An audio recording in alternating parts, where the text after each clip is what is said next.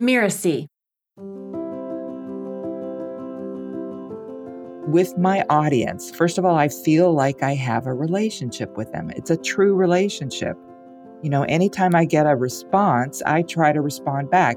But even the fact of getting a response makes me feel like, okay, we're in personal relationship now. Like I have a business relationship with my entire list, but with many of them, I feel like I have a personal relationship. Hello, I'm Melinda Cohen, and you're listening to Just Between Coaches. I run a business called the Coaches Console, and we're proud to have helped over 70,000 entrepreneurs in creating profitable coaching businesses. In this podcast, my guests and I discuss challenging conversations we have with our clients, but we also dive into business issues we might face as coaches.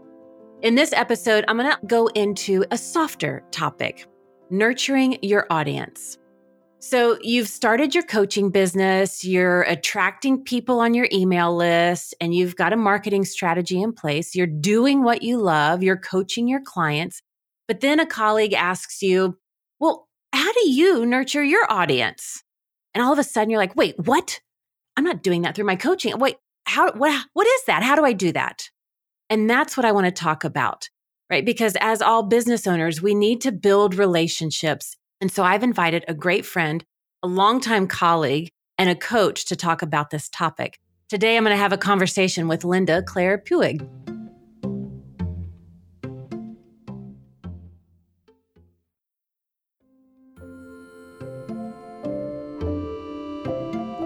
Linda is the founder of Six Figure Newsletters and helps entrepreneurs develop profitable relationships and portable businesses. I love that. She's an avid traveler and co founded adventurouslife.io. She's an award winning journalist and an author of the book Free. She knows the importance of engaging your readers, i.e., your audience. And she says there's a process to nurturing your audience and what provides value to your clients when you're not coaching them but it can be hard to understand how to do that in a way that nurtures both them and your business. Linda, welcome to the show. Thank you, Melinda. It's such a pleasure to be here with you. I'm so excited to have you here. Now, we've been going to conferences together yep, and retreats yep. and summits. And before we dive in, can you share with our listeners a little bit about your background? Sure. I am actually my first background was as an accountant, but not that many people know. Now you know. But then I was a journalist for a number of years. And when I left the journalism field, I kind of puttered around for a long time and was like, what am I going to do? What am I going to do? And I found the perfect opportunity. It was a marriage of the topics that I love, which is helping people transform, transform their lives, transform their businesses. So being able to be of service to them in a way that was also very interesting to me. And so that's when I started six figure newsletters and rolled out a variety of services and training programs. We have ready to go articles and I teach a course on audience building. So it's been a, you know, an evolution as every business is, but that's the short story. This topic that we're talking about today, nurturing your audience. When we say nurture your audience, what does that mean? Good question. That's the appropriate place to start because for a lot of people, it's a big question mark. So basically, when people come into your world, into your audience, they're doing it because they had some sense the opt-in freebie that you offered them, like whether you did a webinar or whether you gave them a, you know, top 10 list or something, whatever it was about that that you gave as kind of an exchange for them giving you their email address, they sensed something in you that made a connection. But that sense goes away really quickly if they don't hear from you after they get the thing that they wanted. So if they don't hear from you when you're not coming into their inboxes regularly, then they just forget about you. And by the time you email them next, they're going to be like, who is this person? Why are they emailing me? So that's one thing, just to kind of stay in the forefront of their mind. But it's not just about staying in their mind, it's staying in their mind with really quality education information, inspiration that pertains to the issues and the topics that you work with your clients on. So the reason that they signed up for your list in the first place was something to do with the topic that was in your freebie or in on your website, et cetera. And so when they start understanding, oh, this person gets me, like that's a really important part. They get me. They're going to be more inclined to work with you, more inclined to pay attention to your emails. But they also are going to be saying and thinking things to themselves like, oh, wow, this person has a lot of experience with that. Or, oh my God, they had the same life lived experience that I had. And they're teaching me something on this. Like they're a few steps ahead of me. I could really learn from this person. So it's a credibility enhancer, an expertise positioner, and just a relationship builder. So being personal in your communications, in your nurturing communications is a really important piece. You know, it's interesting with the newer coaches, there's the idea that when I tell the world I'm open for business, people will come and want flood to in. sign up and flood in, right? Uh, it happens to all of us. And uh, that's not true. One of the things that I had to learn was, you know, and there's so many different studies, and I can't find one true thing, but you know, there's one study that says you need to interact with people five times before that relationship is really strengthened, or seven times, or 21 times, or 49 times, or 11. I mean, there's so many, but really what I get from all of that is that it takes multiple points of interaction consistently.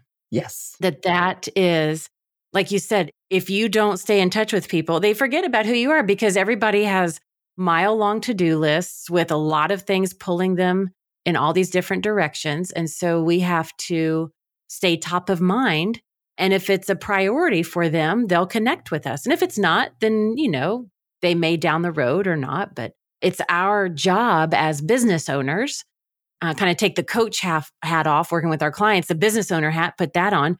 We have to build relationships. And in this virtual online world, what are the best ways to do that? Well, okay, that's a big question. So, in this virtual online world, there are many ways to nurture your audience, but I'm going to tell you about the best way. So, the best way is to get them to your email list, right? There are ways to nurture them on social media, and there are also ways to attract them to your email list on social media, but we're not going to talk about that right now. We're going to just talk about how to nurture your audience via email. And just a real quickie email is where it's at. Okay, say more about that. Because I just had one of our students just last week said, Melinda, email is dead. Nobody's on email. I've got to do it through social media and tech and all this other. I'm like, no, no, no.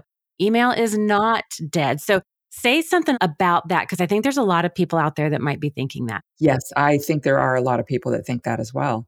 Here are a few things that you need to understand about email. First of all, it's not dead. The Wall Street Journal did a couple of articles a decade apart. They did one in 2009 that was kind of saying email was dead, basically.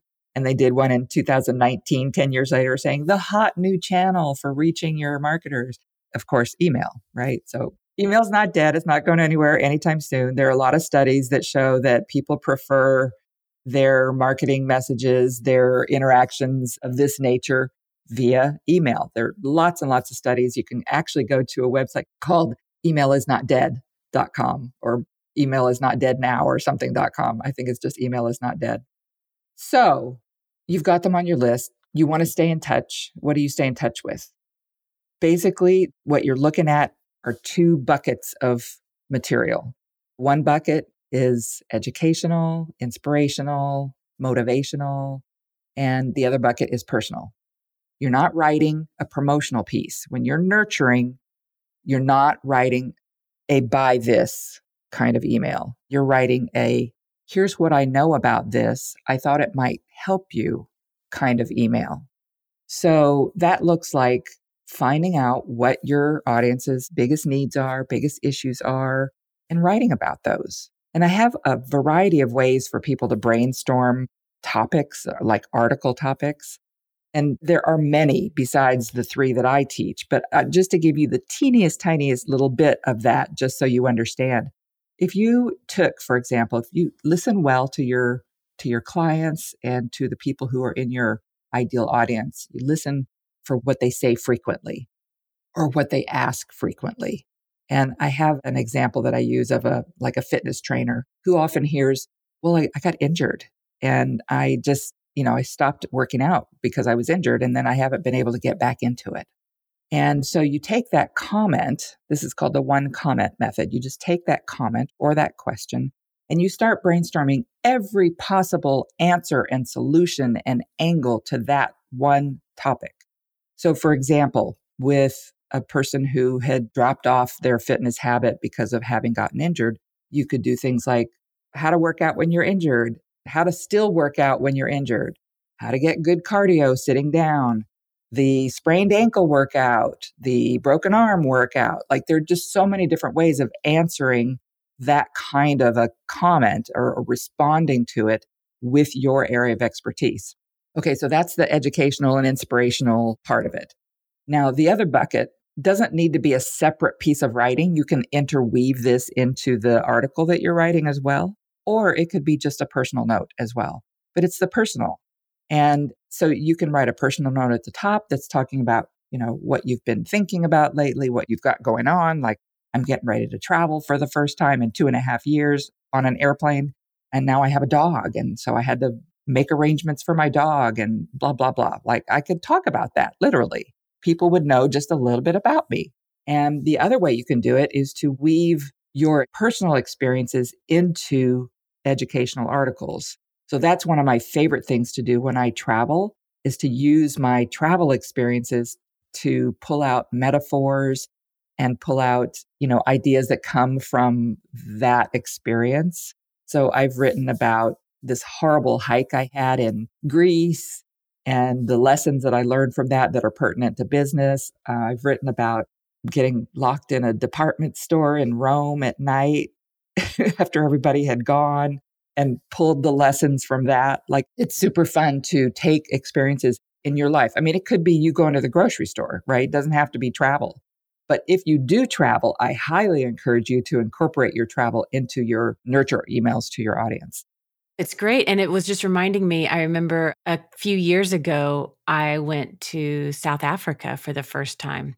And every day, I was like you. Initially, I was like, no, my personal life is my personal life. My business life is my business life. But that was just so awesome. I could not not talk about it.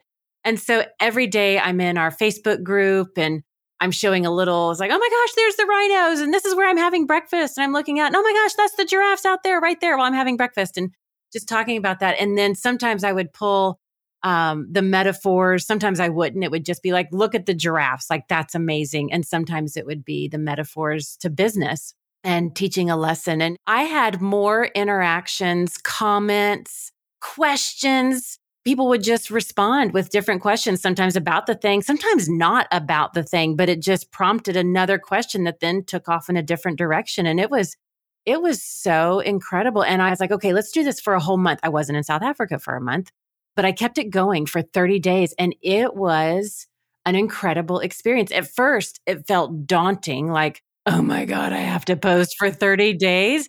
But once I got into it, it was fun. Can you talk about that, like that aspect of it? If you're weaving in your personal stories and how to not let it take away from your experience, but still serve your audience, how do you make that magic work?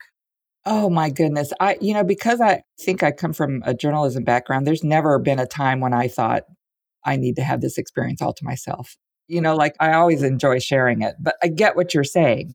I think that the thing that I tell people is share as much as you can, even if it's highly personal. I, like you, have also included emails that are like have nothing to do with business.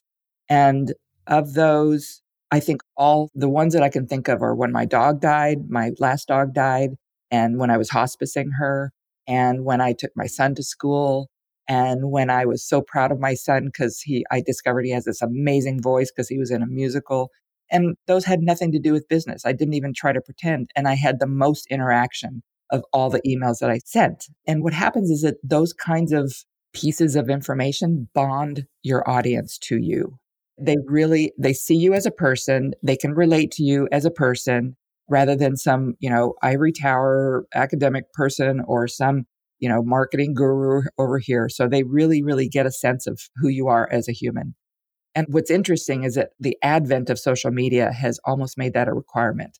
So you know any and everybody wants a personal connection with the people that they're doing business with and I think, uh, you know, transparency is a, a big value of mine. And I, when I would be on social media, I was like, you know, I'm, it's just going to be real. Whatever it is, it's going to be exactly how it is. I'm not a big fan of polished, only put forth a certain facade that you want people to see. Like I want them to connect with who I am. And sometimes it's messy. Sometimes my hair is tied up in a knot and I have on no makeup and I'm in my backyard because there's an amazing, my rhododendron is, you know, the size of my house and it's in full bloom and I couldn't wait to show it to people. Like whatever. And so I find that there was also incredible response to that.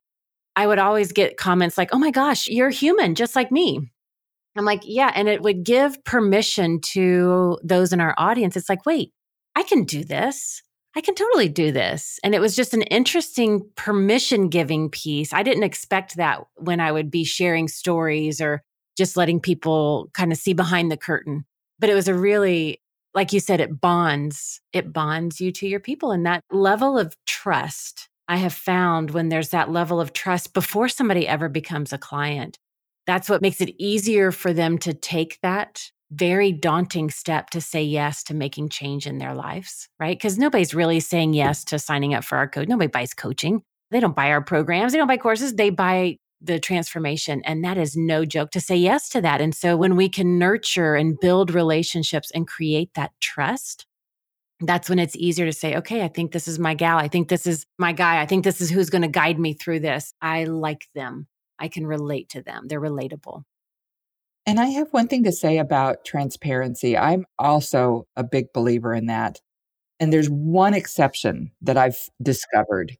And that exception is, you know, we all have our various times of having what I call a gremlin fest, right? Where they're just like, they're going, we can't even stop them. They're just going at it so hard. And um, sometimes it's a serious life experience. And I'm just thinking right now of this coach in Texas that had coached my mom. And I got her email newsletter as well. And she was great. I loved her newsletter. It was fantastic. And then all of a sudden, it started to feel like her life was really kind of off. And she was mm. talking about this sudden divorce and a sudden move to Georgia, and then just as suddenly moved back to Texas. And she was just describing all this. And whereas, you know, for some people, it might be fine, right? Their brand is, I'm so messy. Like my life is so messy and my inter, like, but here it is. And that's, that, that's part of their brand. But for others of us, we have to just make sure that we're not doing things that are dissuading our audience from trusting us. Because what I experienced with that woman was like her life was in such upheaval and her decision making seemed off to me. And so I withdrew the trust that I had in her. Interesting. Yeah, we've got to pay attention to that. Yeah. So I just say wait until after you've been through the experience, gained the wisdom, gained the understanding of what was going on, like you understand it a little bit better and can talk about it. And then it's a super valuable thing to talk about. But just be mindful sometimes. Yeah, that's very good advice. Now, another thing that I hear a lot about when it comes to marketing, nurturing, list building, all of that is well, Melinda, I'm an introvert. So I don't like to put myself out there. I don't share myself or my stories with people. You know, I stay close to home. Um, so can you talk to the introverts out there? Because I'm an introvert and I'm I have found a way. and I find, you know, I haven't found the study that says, but if I had to guess, I'd say 85% of entrepreneurs are introverts. It seems like all of us are, but maybe not. Not. I know plenty of extroverts because you know when i'm out there and i think back to sharing my stories of my travels or whatever the stories where i know i shared with when my mom unexpectedly passed away or just different scenarios that were very real for me in the moment. And it didn't feel like as the introvert i was going against myself or anything. It didn't even feel it just felt i think there's a difference between being introvert and being vulnerable. Can you talk about that for a little bit Oh, that's a very interesting juxtaposition. So definitely introverts, your best, your best place is email because at least then you're just writing. But in terms of sharing yourself and experiences from your life, I get it. I am a super private person. And uh, that's one of the reasons that I don't care so much for social media and don't really participate in it. I just don't, that's not my thing. But for some reason, it's easy with my audience, first of all, I feel like I have a relationship with them. It's a true relationship. You know, anytime I get a response, I try to respond back. But even the fact of getting a response makes me feel like, okay, we're in personal relationship now. Like I have a business relationship with my entire list, but with many of them, I feel like I have a personal relationship. And it was difficult at first. I won't lie. My experience with privacy and my audience and, you know, communication with my list was that for the first couple of years that I did a newsletter, first of all, I did it very sporadically, which is a no no. And I also did it, it was completely from my business and from my business's name. And I didn't show up anywhere in there. It was just like an institutional corporate like business, which is hysterical now that I think about it. But that's where I started because that was how uncomfortable it felt at first. You just have to go through that nerve wracking part. And then you start to discover that people respond and they really enjoy this interaction with you. And so it's just, it's one of those areas where you, you kind of have to walk in faith. And I want you to walk in my faith in you and my knowledge that it will work for you. So just walk in that until you can walk in your own faith. I love that. I think there's a place for social media. It's not my favorite place. And I think there's a place, and I talk about it, you know, it's great for generating awareness. It's great for attracting and making those initial connections. So it's not I want everybody to hear it's not an either or, like, don't do that, but do this instead. I think there's a place for it. And so as you're generating that awareness, as you're attracting those people, as you're making those connections on the social media platforms, that's the first part of it. And then to get them to your email list, from there, you nurture and build the relationships in a deeper way. So it's, they work together. I want everybody listening in to hear that for sure. Now, just a moment ago, you talked about you kind of slipped in there. One of the mistakes you made early on was that you were sporadic in doing it. Can you share what are some other common mistakes when people start nurturing their list? Yes, being sporadic is probably one of the biggest ones. You really need to commit to a regular and consistent mailing schedule. It's really great if you can put together a, an editorial calendar so that you know for the next three months at least what you're going to be writing about when and what the topics are going to be and whatnot. So, really, you should be emailing your audience at least once a week. I think twice a week is even more preferable, but once a month is way too seldom. People will forget who you are in between times. Another mistake that people make when they're sending what I call nurture emails or newsletters, some people call them newsletters, is that you try to put like this is what happened to me at the beginning. I thought, well, a newsletter is a marketing tool. So I should be marketing. And marketing means promoting. And that marketing doesn't mean promoting, right? That's different. But everything that I wrote in the beginnings had a promotional tinge to it. So it wasn't true nurturing. Um, there are ways to nurture even when you're promoting. So I don't want to say that they never go together. But for the most part, your promotions are just free, generous givings of your wisdom and your expertise. One of the things that I tell our students is the mantra serve, serve, serve, sell. Like as you're writing your content, like let there be a few pieces where you're just serving, you're just sharing your experience, insight, guidance, resources. And then make sure you insert the one where you make an invitation or an ask or an offer or something like that. But um, yeah, you've got to make the distinction between the two. Now, when it comes to new coaches, especially, you mentioned something earlier in the podcast where you've got a background in journalism. And so I would imagine your brain works a certain way to understand how to write about things. But a lot of times when we start our businesses, I know I didn't have that background. Um, and so people, they just want to focus on, I just want to coach. I want to do the thing I love. And they don't have that mindset or that perspective that you do. Can you talk to those entrepreneurs about how they go about this and how they start thinking about this?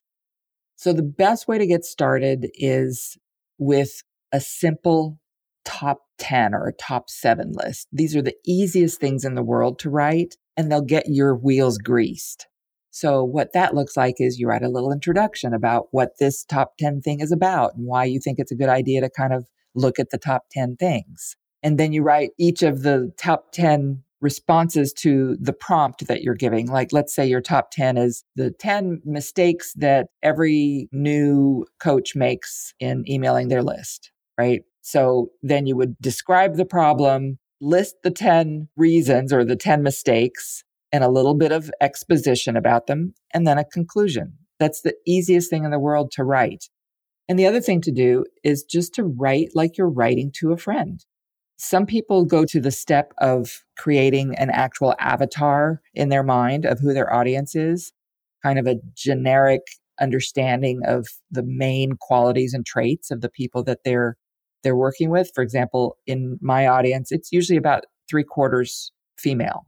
So generally speaking, when I'm writing my audience, I generally have in mind a female that I'm writing to. So those kinds of things can help make the whole process easier, a lot easier. Yeah, it's that, you know, the old saying people buy from you when they know you, like you, and trust you. That's when they hire you. That's when they rehire you. That's when they refer you. And this piece of it, whether we're an introvert, whether we're brand new at this, uh, becoming real and transparent in front of those that are interested in the journey we can take them on and the transformation that they can experience in working with us, that nurturing, that relationship building is so important. And, you know, in my book, I talk about the coach approach to business. And it's one of the reasons, like, as coaches, we have this advantage coaches, consultants, practitioners, like those of us that are service based type of entrepreneurs because in our communication we can we know how to be of service it comes naturally like you said we just have to remember to do it and it's so important. So, Linda, thank you so much for being here and for talking about this incredible and important topic.